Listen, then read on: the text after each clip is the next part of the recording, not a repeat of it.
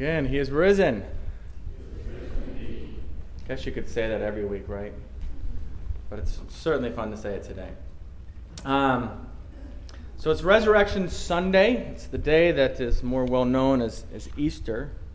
It's the day that uh, we gather together and we celebrate uh, the single most important fact in the history of the world. That God dwelt among his creation, and having laid down his life upon a Roman cross to pay for the sins of his people. And then three days later, he rises back to life again.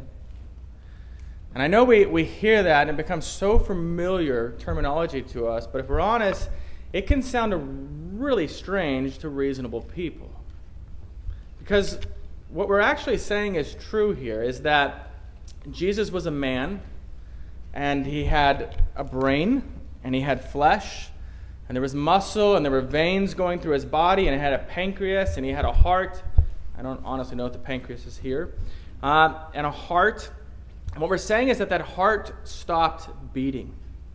That blood stopped flowing through those veins of his. That his life was absolutely ended. And that he was dead. And, and then days later, not moments later, not not. moments later, but days later, his heart began to beat again. It began pumping blood again through his veins again, and his dead body returned back to life. And, and so today we're going to read the, the gospel account uh, that speaks of the, of the resurrection from the Gospel of John. Um, so if you've got your Bible, you can start heading that way, John chapter twenty. And, and then after we read the actual account of the resurrection, Uh, I want us to try to, to seek an answer to two important questions today. The first one is, is, does it matter? Does the resurrection really matter in the larger scheme of things? And the second one is, is did it really happen? Is this a real historical event? And um, children, I know that you've got a little booklet today that you can work through, but uh, even if you've got that, uh, if you got that, good. If you don't, you can go grab one. If not, uh, though, take a break from that. I want you to listen in John chapter twenty here, as we're going to be reading this wonderful story of our Savior's resurrection, uh, death and resurrection, or resurrection actually. So, John chapter twenty, we're going to read the first eighteen verses. Now on the first day of the week, Mary Magdalene came to the tomb early, while it was still dark, and saw that the stone had been taken away from the tomb. So she ran and went to Simon Peter and the other disciples, the one whom Jesus loved, and said to them, "They've taken the Lord out of the tomb, and we do not know where they have laid him." And so Peter went out with the other disciple, and they were going towards the tomb. And both of them were running together, but the other disciple outran Peter and reached the tomb first. And stooping to look, look in, he saw the linen clothes lying there, but he did not go in. Then Simon Peter came, followed him, and went into the tomb. He saw the linen clothes lying there, and the face cloth which had been on Jesus' head, not lying with the linen cloths, but folded up in a place by itself.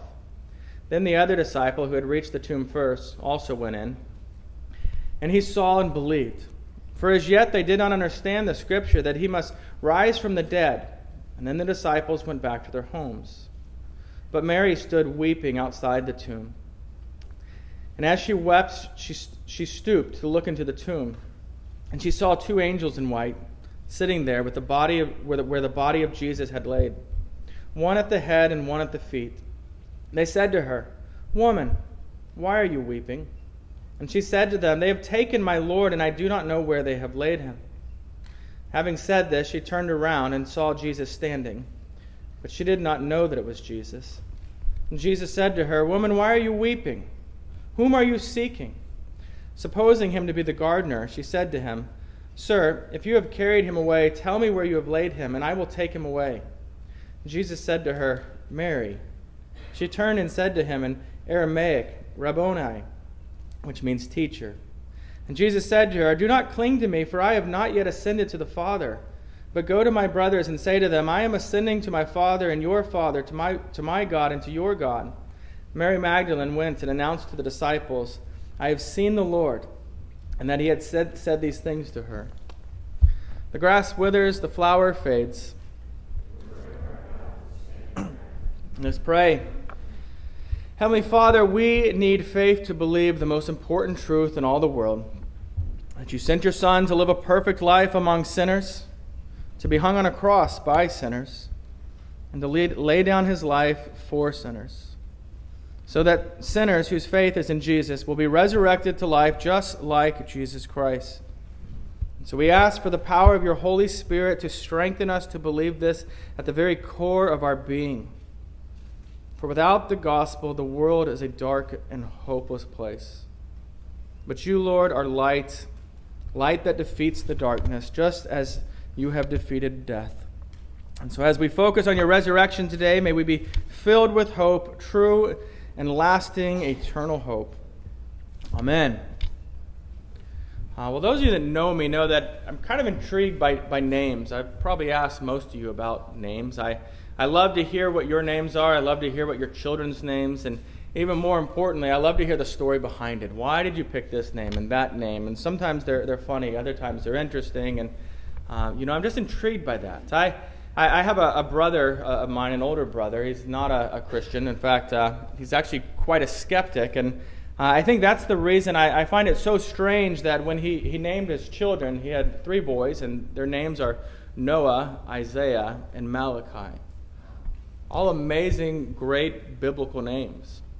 Uh, you look at our children's names, they're quite different. You know, when our son Beckham was born, the, you know, our firstborn son, the, the first assumption that, that people had, or rather the assumption that people had that we would name our kids with biblical names was so incredibly strong that more than one people assumed we had said the word Shechem. I'd never heard of Shechem, but it's a city in Genesis twelve. Uh, and that's what they assume, because I assume a pastor must name his kids after biblical names, something like that. Uh, the truth is quite different. He was named after uh, David Beckham, the English soccer player, uh, a little less biblical. Uh, our daughter, Sadie Piper, got her name from, from two sources, very, very different sources. Sadie, her first name, comes from uh, a contestant on The Bachelor, so there I've confessed that. Uh, you know, years ago, ten years ago, Uh, then we just liked the contestant, so we, we went with that name. Her last name uh, is a little more noble. It's from the, the pastor and author John Piper, who had a influ- huge influence on our life regarding just understanding the, the, the sovereignty of God and, and salvation. Uh, and then our, our youngest, Berkeley, uh, this is a name that Laura just liked. Just thought it's a pretty name and went with. I had totally other motives behind it. I suggested it because it's where my favorite band, The Counting Crows, actually began. Uh, so again, less noble. Uh, but an awesome name. And so then Berkeley's middle name, though, uh, we chose with a l- really special reason. We chose it because it commemorates the greatest event in the history of the world. No Travis. Her name's not Wrigley. Her middle name is Anastasia. And, and you're probably familiar with that. Anastasia is actually the, the feminine version of the Greek word that means resurrection. Anastasius. And so that's uh, that's why. You probably heard the Russian fairy tale before, and the princess name is, is Anastasia. It's a story about a princess who goes disappearing. Everyone believes she's dead, and suddenly many years she shows back up again. The reason her name is Anastasia is because it's that Greek word for resurrection, uh, the idea of returning to life. Now this idea that, that Jesus Christ died and was resurrected back to life has really been probably...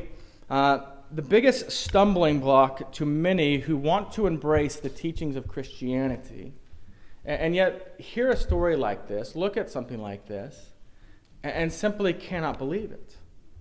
Um, some years ago, Newsweek magazine conducted a, a survey asking a simple question. They're asked, do you believe that Jesus Christ rose from the dead after dying on the cross? And they had all these categories that broke it down, and, and one of them was those who, who would claim themselves to be a born-again Christian by their own definition. And of those people, eighty-eight percent of them said, yes, I believe in the resurrection. Uh, which seems pretty high at first, until you realize that uh, twelve percent, rough, roughly one in every ten people who consider themselves to be Christians, going by that name, born-again Christian, uh, still deny that Jesus Christ rose from the dead. Um, they insist on, on some level, as I've had these conversations, I've heard people tell me that, you know, it's a, it's a wonderful story. It's a beautiful story, And they love the story because uh, they believe, you know, God's encouraged people by this story, and it really doesn't matter whether it exists or not. And that breaks my heart, because I'll submit to you today that it does matter, that it is absolutely foundational to the Christian faith, to our faith. And so then this Resurrection Sunday, I, I, I want to help us answer those two monumental questions I mentioned early. Earlier. Again, the first one, you know, does it really matter if we believe that Jesus rose from the dead or not? Is that important to our faith? And secondly, even more importantly, is it true? Is it in fact true that Jesus Christ was resurrected from the dead?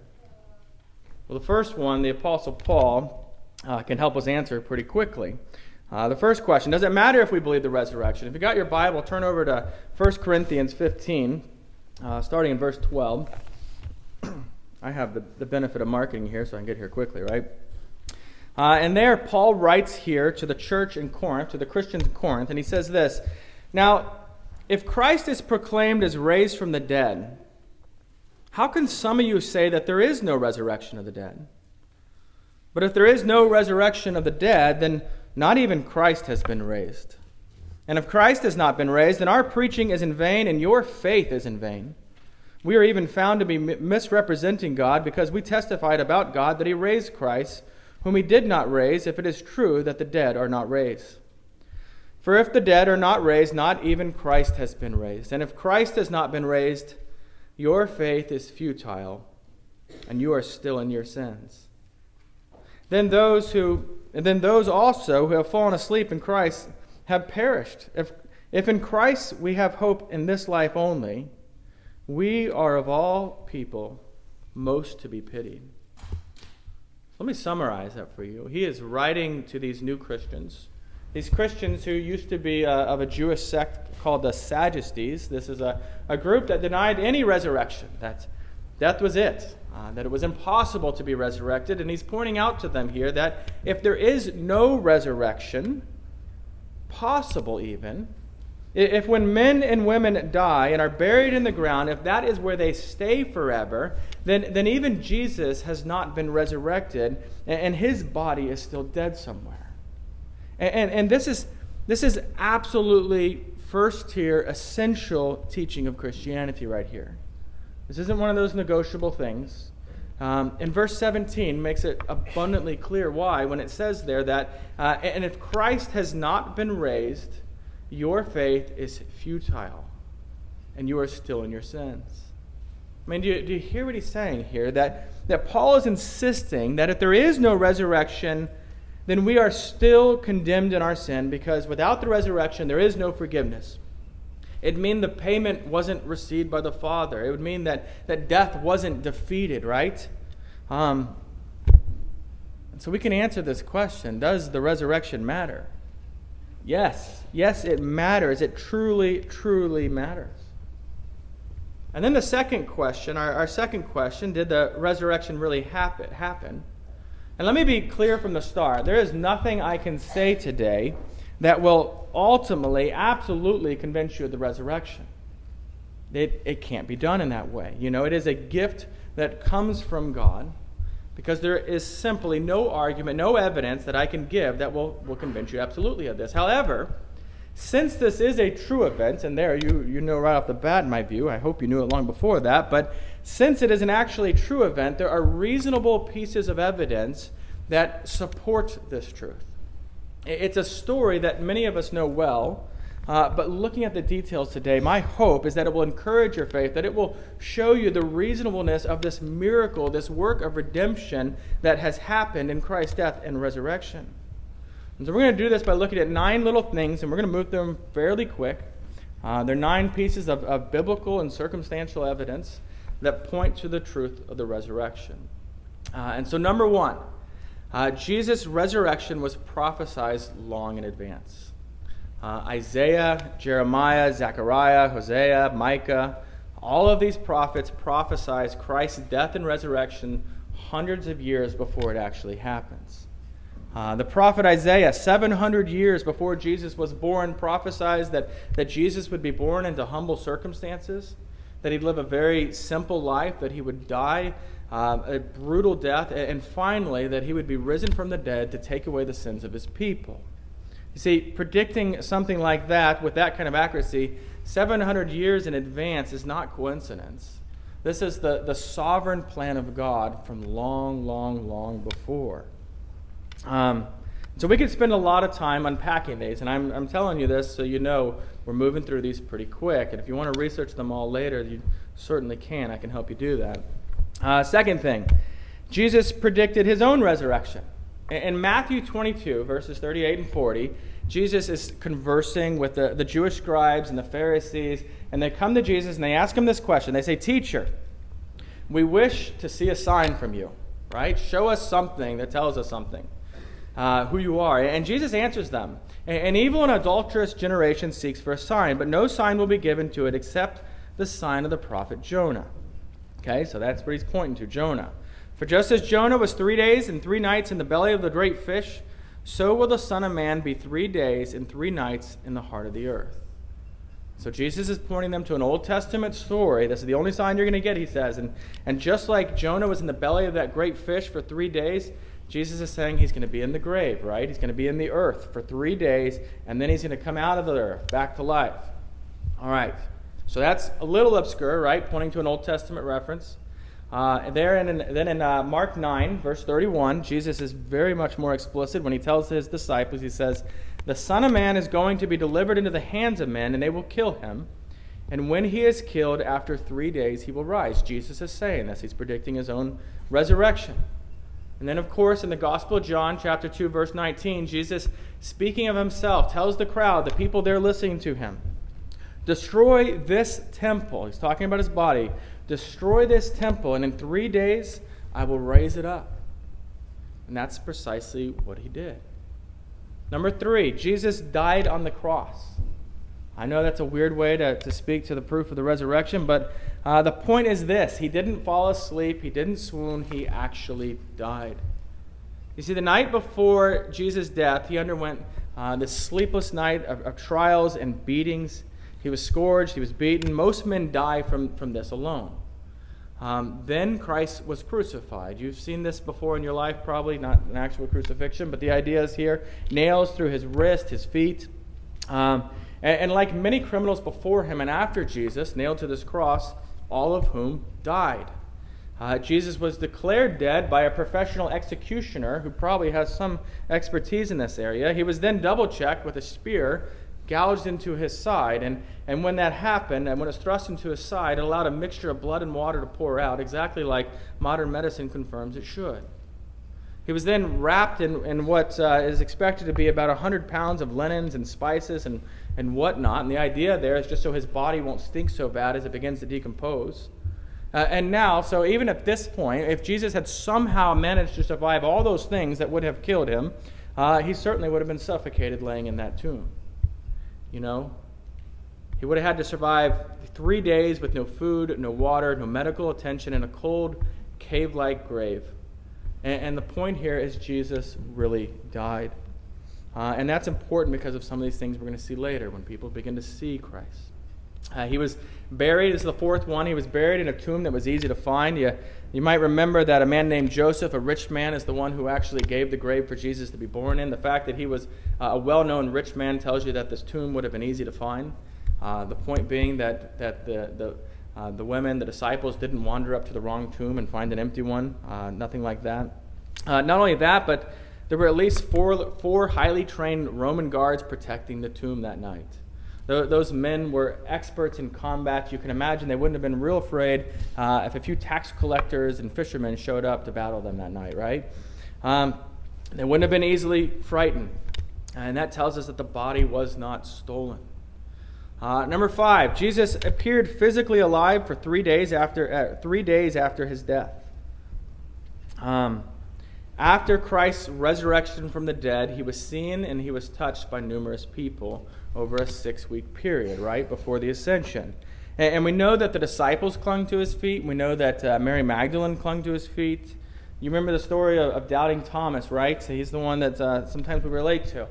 is the one disciple that says, you know, insists that I won't believe that Jesus has been resurrected from the dead and, until I can take my fingers and place them in his wounds of his body and feel it for myself. We don't know for sure if he actually did it, but we know that Jesus shows up and offers him the opportunity to do so. In fact, Jesus even has breakfast for his disciples when he is cooking them fish in John chapter twenty-one.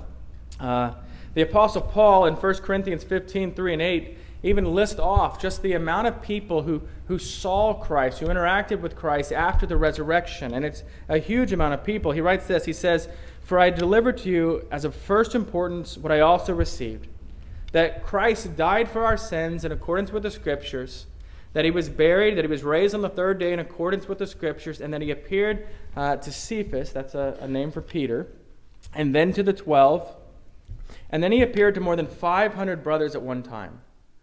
And it adds this phrase, "most of whom are still alive, though some have fallen asleep. And then he appeared to James, and then to all the apostles. Uh, last of all, as one untimely born, he appeared to me." And Paul's writing that. Uh, more than five hundred people at one time, and most of whom are still alive, which means you could actually ask these people. five hundred people that have to co- that have to get together and collaborate on a lie, if that's what's going on here. There's just no way. Number six. In all four Gospels, the first witnesses were women. And I know you might be thinking, why is this important? Well, uh, it's incredibly offensive, but, but culturally relevant that in, in first century Jewish culture, the testimony of women was considered unbelievable.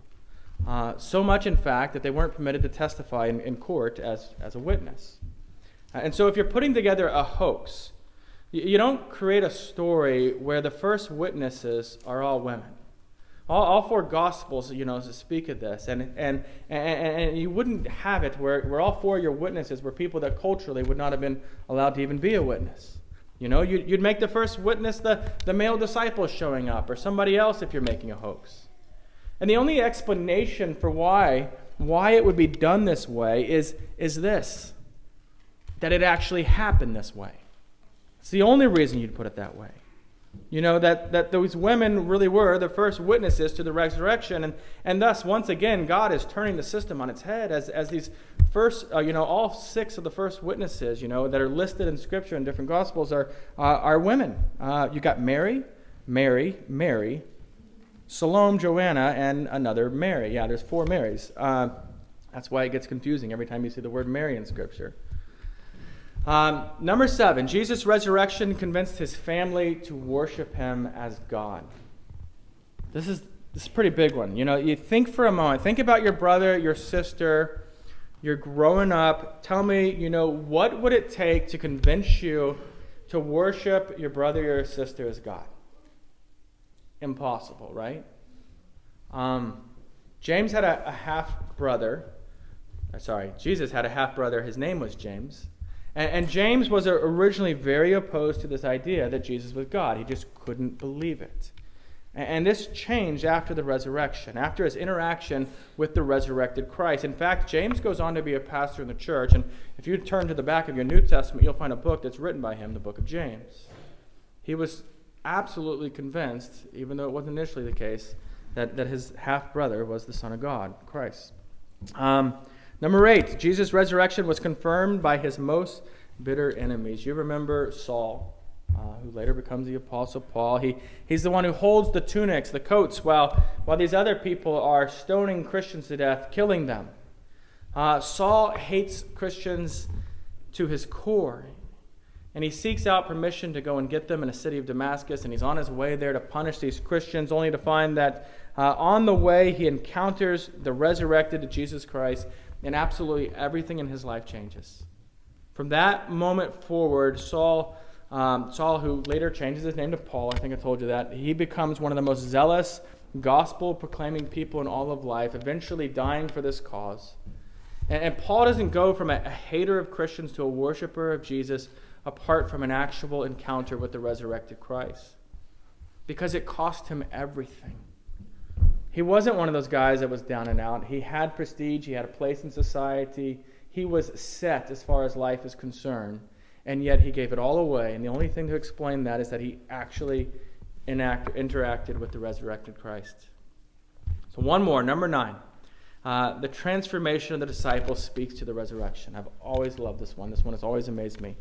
Um, you know, before the resurrection, the disciples were um, afraid of just about everything. They were bold until Christ gets killed, right? Uh, but then they become complete weenies. You know, after the resurrection, though, they become bold again. They become fearless. You know, even in the in the face of death, it's believed that eleven of the twelve disciples were martyred, that they were put to death because of their faith in Christ. Peter, you know, the, the disciple behind our, our rooster logo in particular is interesting. Uh, he was a bold talker. He's the one that was always, you know, we got this, Jesus. I'll never leave you. I'll never, ever forsake you, anything like that. Uh, and, and yet we saw that right after he gets arrested, uh, just as Jesus predicted, he denies Jesus. Not only denies him as a Savior, but denies even knowing him. I've never seen that guy in my life. I have, I have no idea what you're talking about. Never seen him. Uh, and, and remember the rooster crows and and, and then... he's just broken. Um, but something changes in Peter. He he becomes so incredibly bold, just like the other disciples. The other disciples, you know, after the after the crucifixion, they go into hiding, kind of thinking, are, are they going to come after us too? What's going to happen to us? Because, you know, at the heart they thought, okay, we thought this guy was the Messiah, but he died. He got killed. He's just a man. There was that doubt that entered in at that moment. And, um, you know, killed on a Roman cross. But then after the resurrection, you know, after they've interacted and, and engaged Christ the risen uh, in his resurrected form, you know, um, they become incredibly bold. Uh, Peter himself, extra-biblical writings uh, tell us that Peter was crucified upside down because he felt unworthy to be put to death in the same manner as his Savior. But they all become bold. So many Uh, of the early disciples, you know, you speak even beyond those twelve. There were the five hundred that saw Christ risen. So many of them were beaten. They were stoned to death. They were thrown to lions. They too were crucified. You know, every every conceivable method was used to stop them from speaking about the resurrection. That was the force coming on them. And, and if they knew that this was a lie, there is absolutely no way they continue To, to, to believe this lie, to propagate this lie when they are faced with such terrible consequences for doing so.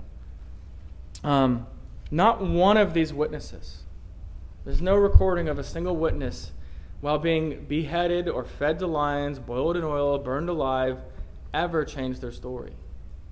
That's amazing. You know, uh, instead what we know is that they, they sang songs, songs of praise, knowing that their Lord has been resurrected, knowing that he really has defeated death, knowing that he has risen and that he will also raise them back to life. And, and that's what gave them such amazing boldness as they, they faced a world that still disbelieved.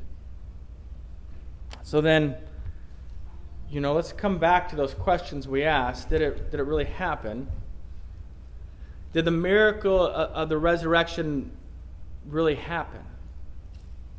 Uh, on some level, we, we get hung up on that part of it when we, we got to stop and realize, you know, we're we're talking about a, a man who healed the lame, a, a man who, who gave sight to the blind, who healed lepers, a man who fed the masses with just a few fish and a few loaves, a, a man who took water and turned it into the most amazing wine ever. A man who, when faced with a storm, spoke to it, and it absolutely calmed at his voice. It's a man who, who walked on water, uh, a man who even brought another man back to life. And, and, and I, I think that sometimes we forget that, that there's this miracle. You know, the miracle of Good Friday is the fact that, that Jesus actually stays on the cross and dies. And it's a miracle because if we know anything about Christ, we know he had the ability at any moment to end it. I'm done with this. I'm not going to die for them.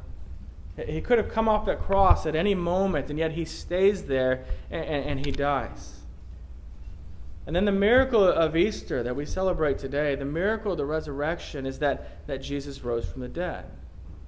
We kind of got to ask ourselves this question, though. Should a life that is lived absolutely miraculously, as we've seen here, really surprise us when it comes to this end, this culmination in, in, in the resurrection? Um, so to answer that, that question, yes, yes, it happened. Um, and again, these nine statements aren't going to absolutely convince you. And they're not going to convince you, convince you unless the Holy Spirit reveals Christ to you by, by giving you faith to believe this most important event in the history of the world. So as we celebrate Easter today, we are celebrating the truth that our Savior, Jesus Christ, died on a cross for the sins of his people, and that he conquered death in, in his own resurrection. And you might you might ask, you know, so so what's the application of this life? You know, we, we come and we, we hear the word, we hear these things, and we think, what does this matter to me? Well, the relevance here is that I hope it, it gives you a great confidence. You know, a great confidence in the, in the sure and expectant hope of, of God raising us to eternal life with him. Um, our, our family, we live right over by the, the zoo, which is also right by the cemetery. And uh, the last two days I've gone walking through the cemetery, and it is just a bizarre experience. Um, as you, you walk, you know, just uh, it's like a park for me. But going by grave after grave, reading these names of the, the birth and their death, and they're all so, so different in that regard. And, uh, you know, one of these was still fresh. Kind of hits you when you go by that grave, and, and the dirt's still kind of piled up, and there's no grass there. And, you know, someone was just recently buried. And, uh, you know, just name after name here. There's this, this weight, though, that, that comes with realizing how many people are actually in that cemetery, these people who lived their lives, these people who worried about how they're going to pay bills, they worried about relationship issues, they, they worried about all sorts of things uh, in their life, only to now be laying here, lifeless, six feet under the place that I'm just getting a little exercise from. You know, it really brought to life that reflection quote at the beginning of your bulletin. I don't know if you took your time to read it today, but it, it said that if Christ is risen, nothing else matters. And if Christ is not risen, nothing else matters. That's that dividing point in all of life. Let me assure you today with, with the words of the Apostle Paul that he uses to encourage the Corinthians, the, the church in, in Corinth. Uh, in First Corinthians fifteen twenty, he says this, "In fact, Christ has been raised from the dead, the first fruits of those who have fallen asleep." Not only is it absolutely true that Jesus has been resurrected, but resurrected, but but but you and I, d- despite the death that we will inevitably face, will be resurrected to eternal life with God if our faith is in the only one who can redeem us. The only one who can redeem us from our sin, the only one who has absolutely defeated death, Jesus our Savior. You know, as you walk around that cemetery, I, I always get that sense of these, these people are going to be resurrected. And those whose faith in Christ are going to be resurrected to this eternal life with God. You, you know, and so I, I'll ask you this today. You know, if you know Christ as your Savior, if you've come and you know that, you're here to worship him because this is your faith. I, I hope that when you hear these things we've looked at today, that it encourages you more and more. And on the other side, I don't know everyone's heart. I don't know what your faith is. But I know that you need a Savior. I know that you need Jesus. And, and so if your faith is not in Christ alone for the forgiveness of sin today, now I encourage you to be praying. Encourage you to be asking God to reveal Christ to you. And I encourage you, ask your Christian friends. Don't be afraid to ask these questions because your death is absolutely certain. There is no way that you can avoid that. These are questions you need to answer. Ask your Christian friends. Ask, ask me. I would gladly have coffee, buy you a meal, any of you, if you want to talk about the, the, the truths of these statements, um, to discuss it. But don't just shrug it off. Don't do that because, because death is a plague that no one can escape, and there is no cure but Jesus Christ. Let's pray.